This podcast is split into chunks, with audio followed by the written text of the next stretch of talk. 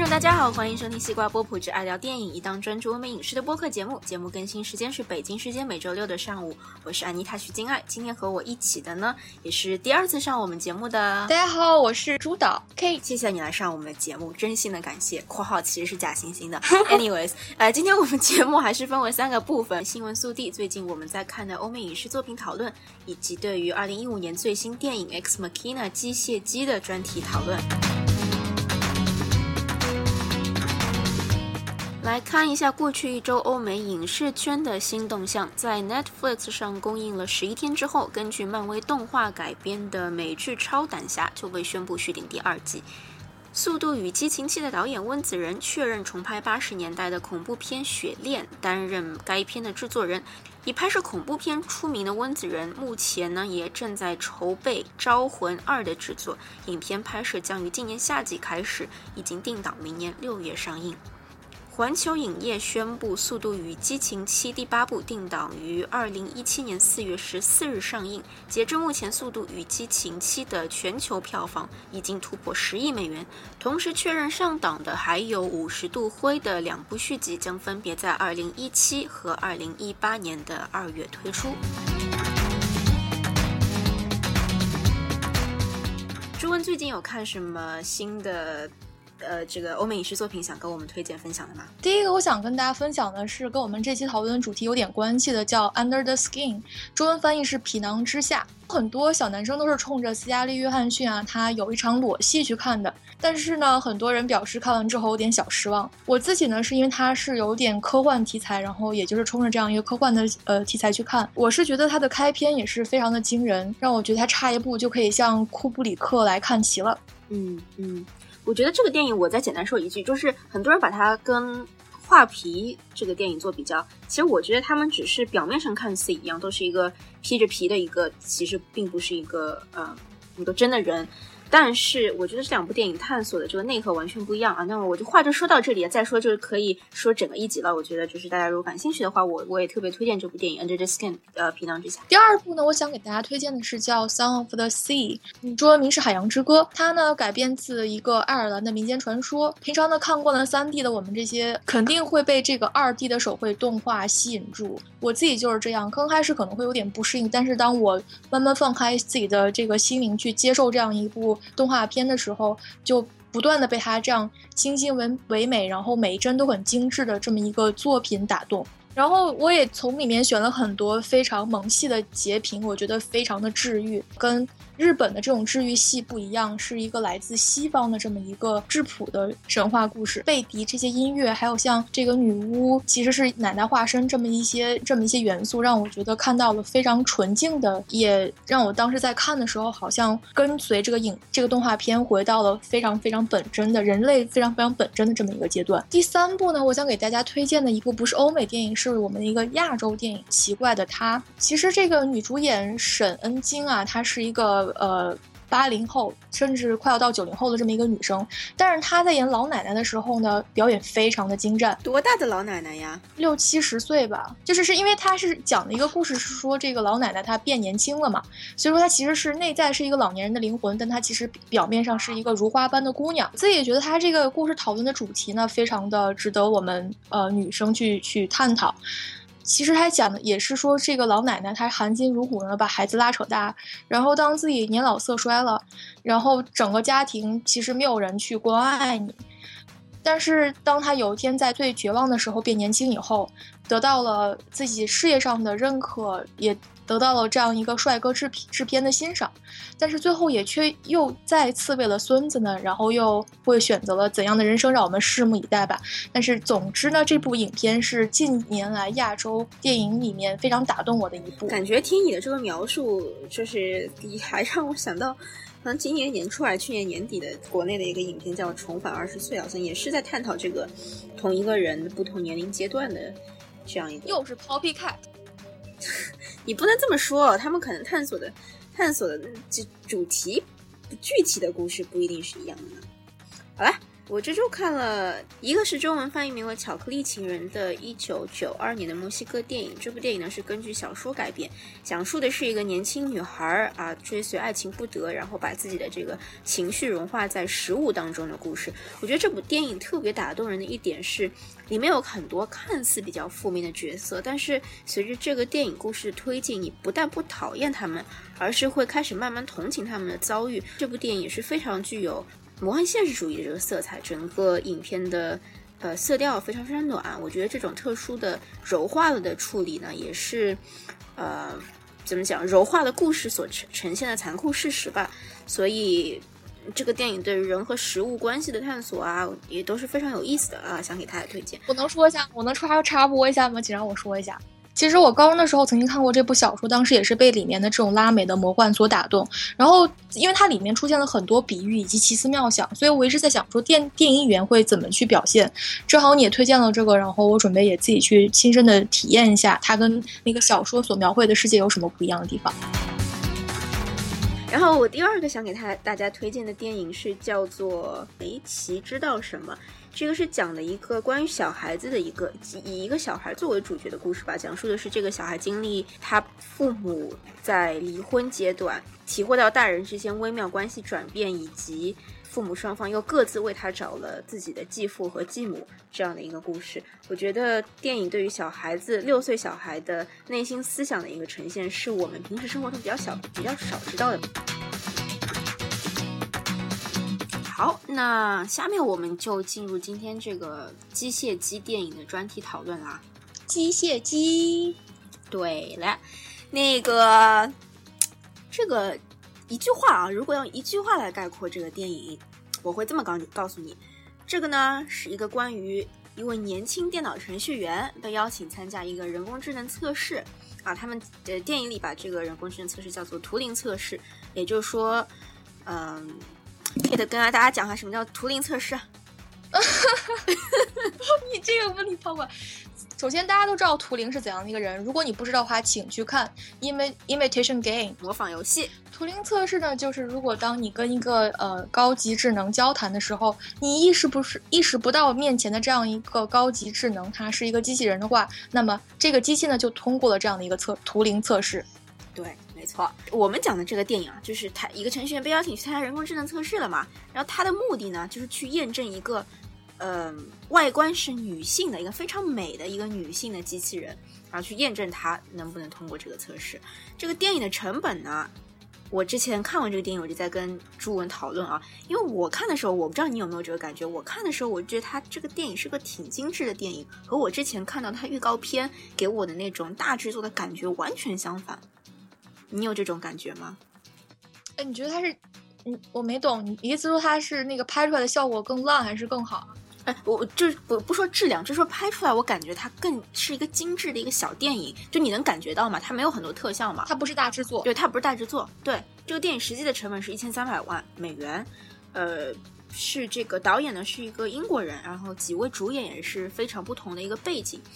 对这个导演呢，Alex Garland，他以前拍过《Never Let Me Go》，也是一个我以前看过的电影，是黑石英雄小说改编，且由娜塔莉波特曼等一线演员演的这样的一个科幻题材的电影。他在那个里面是导演吗？还是编剧啊？他因为这部他是编剧，对对对，因为这部《机械姬》是他这个英国导演的第一部导演处女作啊。对对对，他以前他是编剧，没错。为什么说这个电影？就后来我想了一下，我查了一些资料，我发现这个电影成本仅仅是一千三百万美元，是一个非常非常小制作的。因为一般中等制作的，呃，美国电影的成本大概是在五千到八千万美元。这个电影比较特别的是，它基本上所有的取景都是在一个地方完成的。然后呢，电影的主要演员也仅仅有四个，虽然在开篇的时候可能出现了一些，呃。闲闲杂人等，但是主要的故事的发生只涉及了四个演员，并且其中一个演员是几乎没有台词的。这个电影的取景，我们刚刚讲是在一个一个单单一的一个地方。电影里看到的那个非常有就是玻璃房场景，有非常大的这个群山的那个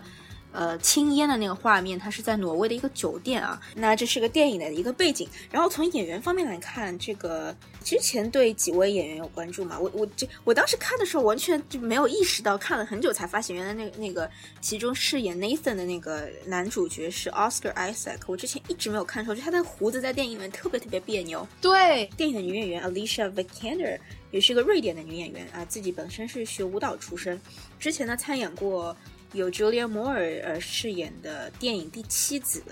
然后这个女演员 Alicia Vikander 也将在今年呃夏季上映的北美的北美上映的电影《秘密特工》里啊饰演女主角。电影另外一个非常非常重要的男主角是叫做 Dom h o r Gleason，在电影里饰演一位叫 Caleb 的呃这样一个程序员吧。那这个演员有些人可能会比较熟悉啊，他之前一在呃《哈利波特》里出现过，然后也饰演过。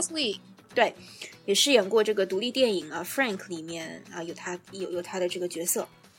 而且推荐大家去看他演的《About Time》，是关于什么的？时空恋女人那个那个电影，我觉得是非常动人的一个电影。然后这是为什么我觉得他特别眼熟的原因。在我们进入对这部影片的具体讨论之前，Kate 还有什么要补充的吗？好，我就是。因为我我自己看完这个影片以后，我觉得就是充满了这种就是希腊罗马神话以及这个圣经故事的感觉，所以我就是有专门去查一些关于它的小知识搜集。其中呢，发现它这个名字呢也是从一个拉丁语，虽然说这个来自拉丁的词汇 Deus ex machina，它的意思呢是 a god from the machine。我觉得这个名字有可以对我而言有两解释，第一个呢就是说。上帝制造了我们人类，但是我们人类又又作为 God 制造了未来的这些人工智能。第二个阐释呢，我希望就是当我们说完那个剧透版的时候再跟大家阐释，因为会会有涉及到部分剧情的内容。第二个呢，我想补充的是，是这三个主角的名字的含义。Eva 大家都可以联想到 Eve，是第一个呃世界上第一个女人。Nathan 呢，他他是一个。在呃，King David 他这个 court 里面的一个预言家，而 Caleb 呢，他又是一个在摩西传里面去送到派送到呃新土地的一个密探。这些人物呢，都是来自于圣经。这是为什么我当初呃会感觉到它也是一个关于又是一个关于创世纪的这么一个故事。呃，谢谢这个朱导，果然不同凡响的朱导给我们做的这个呃小常识的一个铺垫。那下面我们就进入这部电影的具体讨论，还是分为两个部分，我们会有非剧透的部分，啊，也会有剧透的部分啊。所以在剧透部分出现之前，我们有预警，大家可以放心听。我先来问一下朱文，你对这部电影总体感受怎么样？其实我知道你是很喜欢啦，对不对？为什么呢？对我今天就是为了跟你撕逼来的。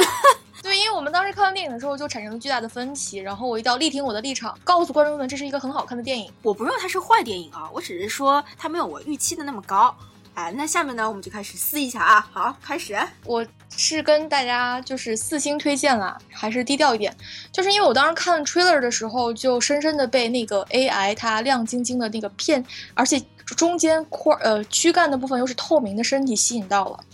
我觉得它是一个介于非常呃。这个酷炫有金属光泽的 iRobot，以及有这个女性柔美 Her 之间的这么一个新的造物，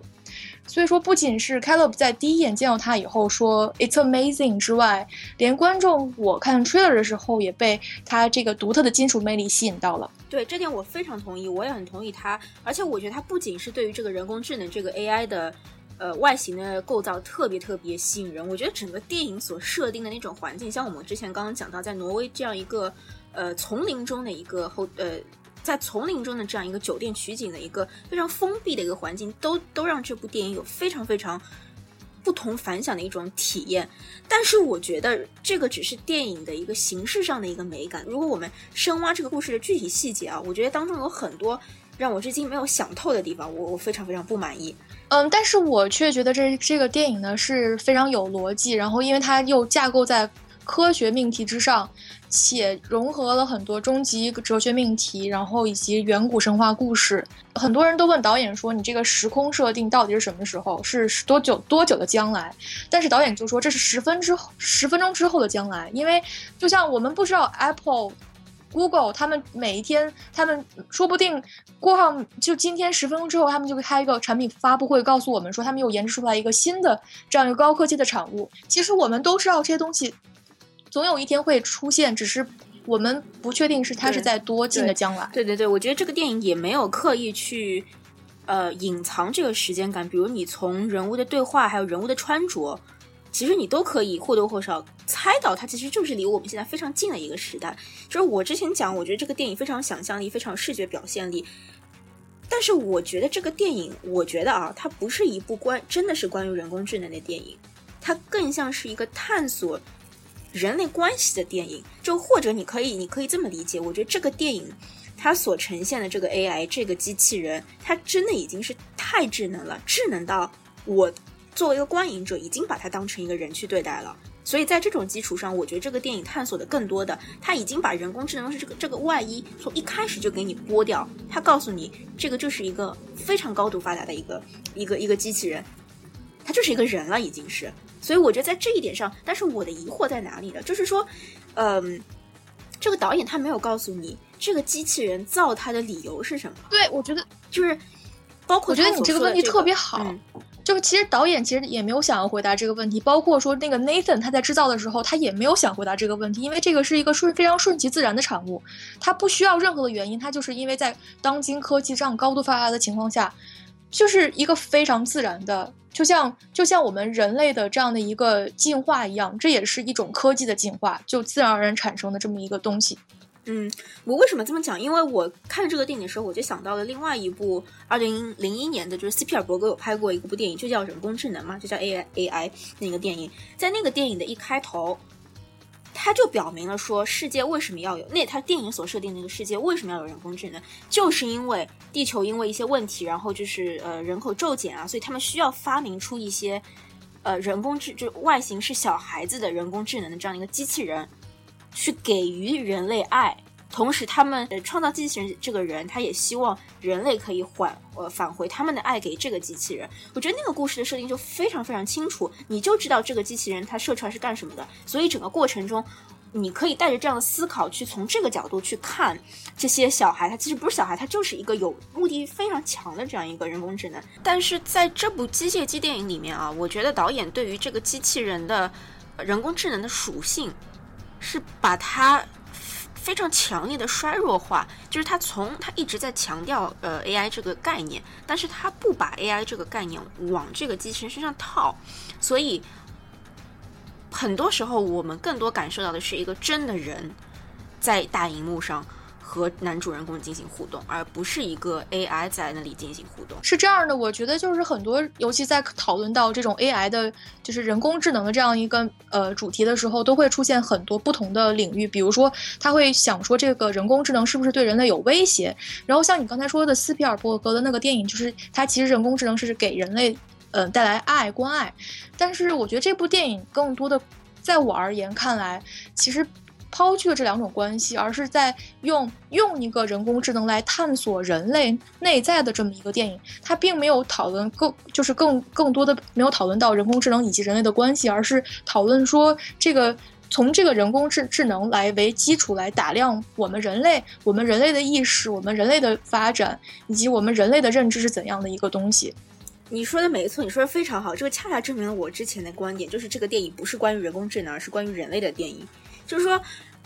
然后这个就让我很疑惑。我疑惑的就是，你既然要探索这样一个关系，那你为什么又把那么多的噱头和那么多的这个，呃，这个注意力放在人工电影里，不停的去强调人工智能，不停的去强调他们所谓的那个图灵测试？那又是为什么呢？因为我觉得，就是你当你你想想看，我们人类都没有办法看到自己，我们需要一个镜子，这个人工智能就是我们的镜子，然后我们来通过这个镜子来打量到自己。就是包括那个大脑，我有记得他有拿那个大脑的那个瞬间。其实也就是说，我们其实没有办法拿，我们不不可能拿一个人脑在自己手上说，哦，这个回路是多么多么的精密。但是我们在通过想要去创造跟这个一样精密度的人工大脑的同时的情况，这样的情况下，我们才可以更多的认识到人类的大脑到底有多么的复杂，多么的高级。对，对。我觉得我我我我对这个话题，我我我特别喜欢你刚刚的这个论断，我很想跟你继续讨论。但我觉得继续讨论的话，可能要进入这个剧透部分。那我想说，就是在进入剧透之前，我们还有什么对于这部电影想分享的？特别想提一下，就是这个电影结构啊，它其实是这个电影叙事结构，并不是完全的这个顺序的这样一个一个结构，它是把 Eva 和 Nathan，就是它是以 Caleb 为一个一个中中轴吧，然后这个轴的左边呢是 Caleb 这个角色和 Eva 的对谈，这个轴的右边呢是 Caleb 和 E 呃和 Sorry 和 Nathan 的这样的一个对谈，就是你觉得这种结构的设定，呃，你你你有什么特别想因为我觉得说的吗它？它这样子来设定的话，其实对于比如说从他其实是谁的谁的视角的这样的一个你的这样你这样的一个结构嘛。比如说我们先从 Caleb 的角度来说的话，来这样进展，其实这个故事很简单，就是 Ava 她被困困起来了，然后她希望能得到 Caleb 的求助，然后逃出去。但是你这个时候你是让这样你从按这样想的话，你会觉得故事是这样，是一个完美的爱情故事。但是如果你要从 Nathan 的角度来看这个故事的话，其实就是他来设计 Ava，因为为了检测 Ava 是不是有这样的高级的人工智能，然后让他达到逃出这个实呃这个这个实验室的目的，然后让他来以各种方式，然后达到呃来来获取这个 Caleb 的信任，然后最后逃出的故事，是一个充满呃这个怎么说心机，或者说甚至充满了嗯。诱惑的这样的这样的一个并不纯洁的这样这样的一个情感的一个故事。嗯，非常非常好说的，就像你讲的嘛，就是每一个就是对于 Eva 的这个部分结束以后，又切换到呃 Caleb 和 Nathan 的这个部分，我觉得他每一次他和 Nathan 的这样一个交流，都是一个缓冲，就是对他对 Eva 的下一次测试的一个缓冲。我觉得这个结构，我个人是挺挺挺喜挺欣赏挺喜欢的。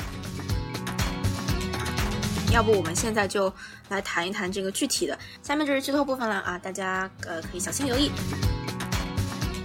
我非常喜欢的这个设呃这个场景是在 Ava 穿衣服的时候，你有想过一个机器人自己穿衣服吗？它虽然里面包的也是这种机械的四肢，但是它它就像亚当夏娃就盖用第一次用一个树叶遮住自己的敏感部位一样，他开始用衣服来证明自己是像人类一样。我觉得那个瞬间，我觉得非常的打动我。而且我觉得他也，当他去挑选精精心挑选自己的这个假发以及还有这些呃袜套的时候，我觉得他在我眼中非常非常的美，美的就比人类还要美那样。没错，非常非常精致。对，那就还是接着你刚刚讲的吧，关于这个脱衣服的那个穿衣服的那个场面，其实我还想到他脱衣服的一个场面，就是那个部分在情节上呢。在画，先说一下这个画面的表现吧。画面就是一个穿了呃人的衣服，看上去非常正常，就像是一个人的这个伊娃这个机器人，慢慢的把自己衣服脱了。但是他脱了之后，其实是没有人的那些女性的这个呃这些身体就部位的嘛。然后这个电影非常巧妙的一点就是，他脱的过程中，脱完之后，他没有等这个衣服全脱完再去呈现这个躯体，而是脱到一半的时候，他咔。立马呃掐到了这个 Nathan 在厨房间切生鱼片的大特写，就是我当时对那一幕印象非常深，因为这个切的非常非常快，而且你整个我当时我们当时是坐在第二排，我也就不说什么，看了这个头晕目眩，然后就那个一基本上是那个生鱼片就占住了屏幕的三分之二。那这个生肉，这其实很明显可以联系到这个肉欲嘛，又加上之前他把这个衣服脱了，我觉得这是一个，就是电影后面很大一部分是探讨男女之间男男性对于女性的美色的这种这种这个追求啊，所以我觉得这个镜头我印象非常非常深刻，我觉得非常非常聪明巧妙。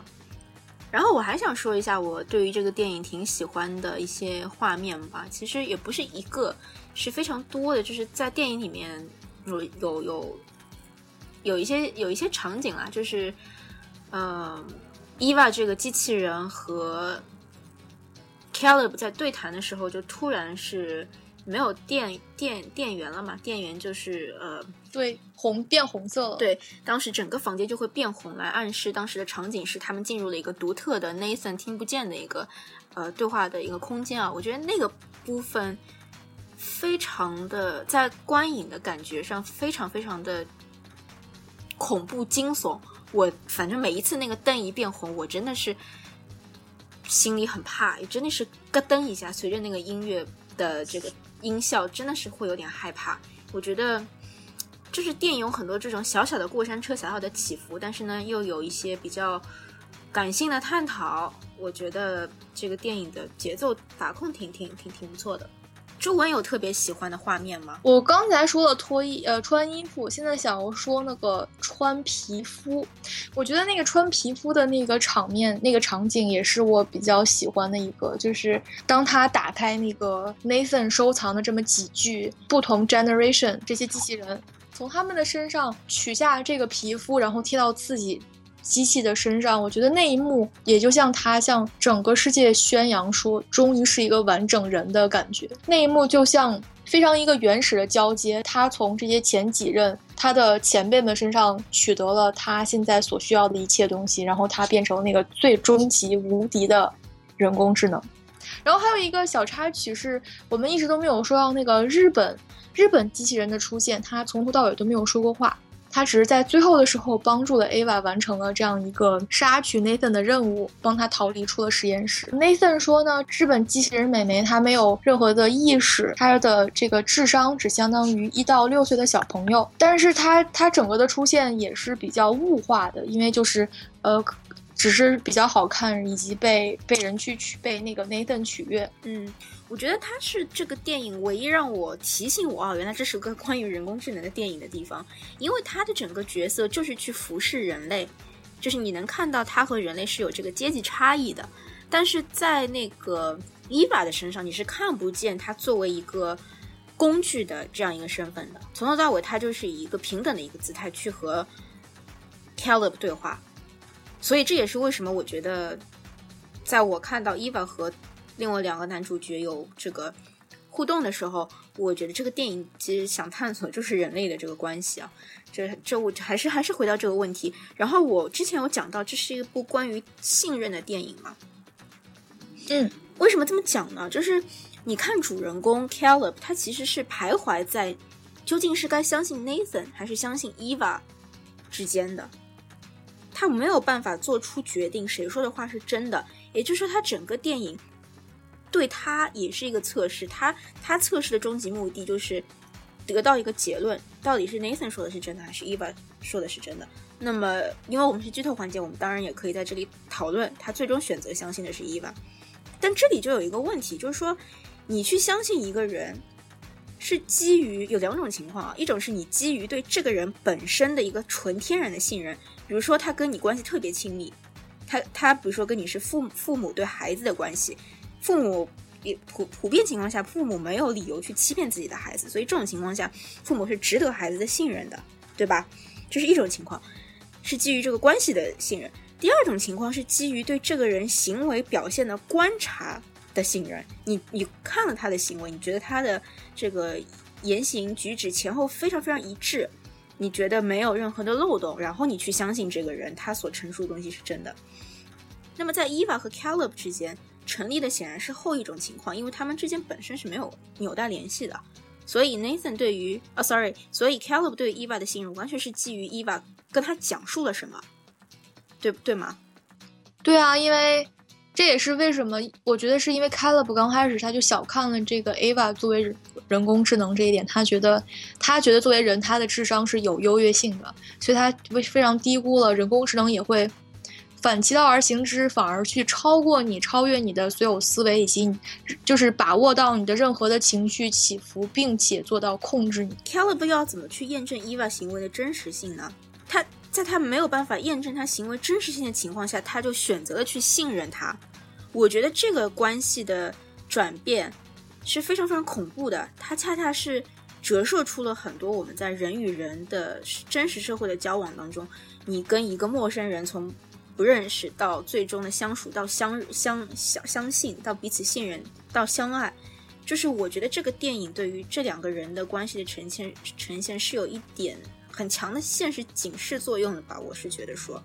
就很多时候这种关系信任的来源，你返回去看的时候，你会觉得非常非常恐怖。当时怎么就相信了那个人？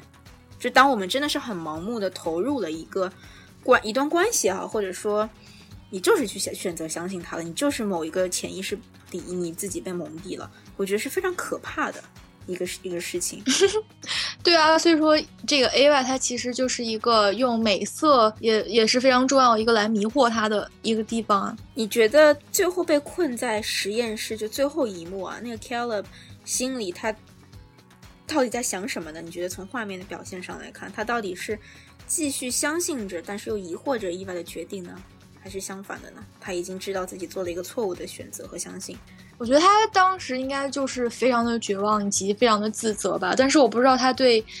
这个 Ava 的想法会是怎样的一个转变。其实我我反而会喜欢他，我知道很多人会很讨厌这个结局，觉得他非常的不不在不不在这个人情范围之内，相当于说你把一个救自己的人永远关到了一个密闭的世界里，然后让他死这样死掉。可是我觉得，正是通过这样的一个设定呢，我们又可以从另外一个角度来讨论人工智能以及人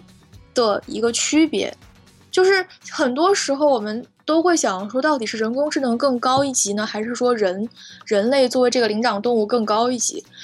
很，我们都会因为人工智能的这个超高的智商，我们都会觉得说他们会不会要统治我们人类？但是我觉得，正是因为人类是有情感的。其实我觉得在整个过程中，这个人工这个这个 Ava 从头到尾可能都没有喜欢过这个呃，这同意对这个 Caleb 对吧？也就是说，其实是 Caleb 自己一厢情愿的认为 Ava 是需要他来拯救的，并且付出了自己的真的感情。就是说，作为人类，还是我我觉得我们的优越性是说，我们哪怕知道自己会犯错，但是依然会犯下这些错误，是因为我们有感情。但是呢，Ava 作为一个呃极其高级的智能智能人。机械机啊，它还是会非常做事非常完美，因为它没有任何的感情，它不会真的 connected with someone。它所有的这个行为举动都是在于这个程序怎么样最优化得到这个结果，它就怎么去做。对，因为人类都是有错的嘛，所以在我们再反过来去看这个名字 God from the Machine，其实 God 在大家看来都是没有错的。它是就是完美的真神，这是我觉得也是非常好玩的一个比喻吧。Ava 会不会是新的 God？这就是我想说的。这个也是呢，我之前讲到的过，呃，God from the Machine 的第二层含义。然后我还想，就我我对这部电影没有太多其他想说的了。最后的一个一个想法就是，这个电影另外我觉得挺有意思的是，它对于感觉 （feeling） 和思想 （thinking） 之间关系探索。比如 Nathan 就一直在问 Celeb 的一个问题，不是说啊从理性角度你觉得这个机器人表现如何？他一直在问 Caleb 的一个问题，是从感性角度出发的。他问 Caleb，你在跟这个机器人对话的时候，你的 feeling 是什么？你感觉到了什么？然后我觉得 Caleb 的难题就在于，他的责任不单单是去 feel 机器人的表现。他自己内心有个困惑，他不知道这个机器人说的是不是真的，所以这个时候他的理性又逼迫他去探索，就是他从 Nathan 那里知道的关于这个机器人的信息。也就是说，Nathan，也就是说 Caleb 整个的过程是理性和感性杂糅的一个过程。我觉得这个也是返回到我们刚刚讲的，他在做选择的时候，他在应该选择相信 Eva，Eva，还是选择相信 Nathan 的时候，这种这种难难做抉择的一个结论，其实也是出于这种。他不知道应该相信自己的 feeling 还是相信自己的 thinking。我觉得这个是另外我特别想补充的。那关于这部电影，还有其他想特别讨论的吗？就是你记得那个 Nathan 他自己每天都是嗜酒狂魔一样，就每天就是你知道酒是对自己 liver 不太不太健康的一个东西嘛？其实呢，他我觉得他一直有一种非常恐惧的感觉，因为自己在创造一种全新的场生物，他自己也不知道会为这个世界带来怎样的灾或者灾祸或者是幸福。所以说他可能自己也会非常疑惑，这就跟当年的那个神话里面的普罗米修斯为人类带来火种一样，当年他也是因为就是触犯了上帝，然后也被惩罚，去每天用让那个鹰去叼他的这个肝脏。我觉得这两个也有一个非常神奇的一个连接啊，就是我觉得 Nathan 是想说他有一点自责吗？不是，我觉得他是有点不确定，他他自己不知道自己是不是会不会惹到上帝。就是他不知道自己这样的做法到底是不是，就他自己的这种创造，就有点像那个 Frankenstein 一样，就是你不知道自己造出来这个东西到底是不是真的应该产生的，他到底会不会引发一系列的灾祸，他不知道。那他为什么要喝酒呢？惩罚自己啊。所以我不说是不是总自责吗？哦，是。哎，你怎么说特好，特对，逻辑可清了。好了，那个这个学文学的朱文给我们给我啊上了很好的一课啊，里面讲到了非常非常有意思的这个隐喻或者是这个神话故事。嗯，好啦，嗯，最最后什么想跟我们听众说的嘛？哎呀，呃，然后呢，想第一呢，想要向呃大家更多的，尤其像我的电影界的朋友呢，来隆隆重推荐西瓜主播的这样的一期非常有爱的节目，也希望你们都来多多参与，多多支持。第二个呢，是想给大家做一期预告，就是即将呢，我要又要和西瓜主播呢，嗯，推出我们的 Tribeca 电影单元，也希望大家继续侧耳以待。对我已经做好准备啊，星期五这个。下午三点看到凌晨三点这个准备了，嗯，所以是呃，谢谢朱文，那个对，再次感谢，对美好的时光，谢谢朱文，谢谢朱文，谢谢，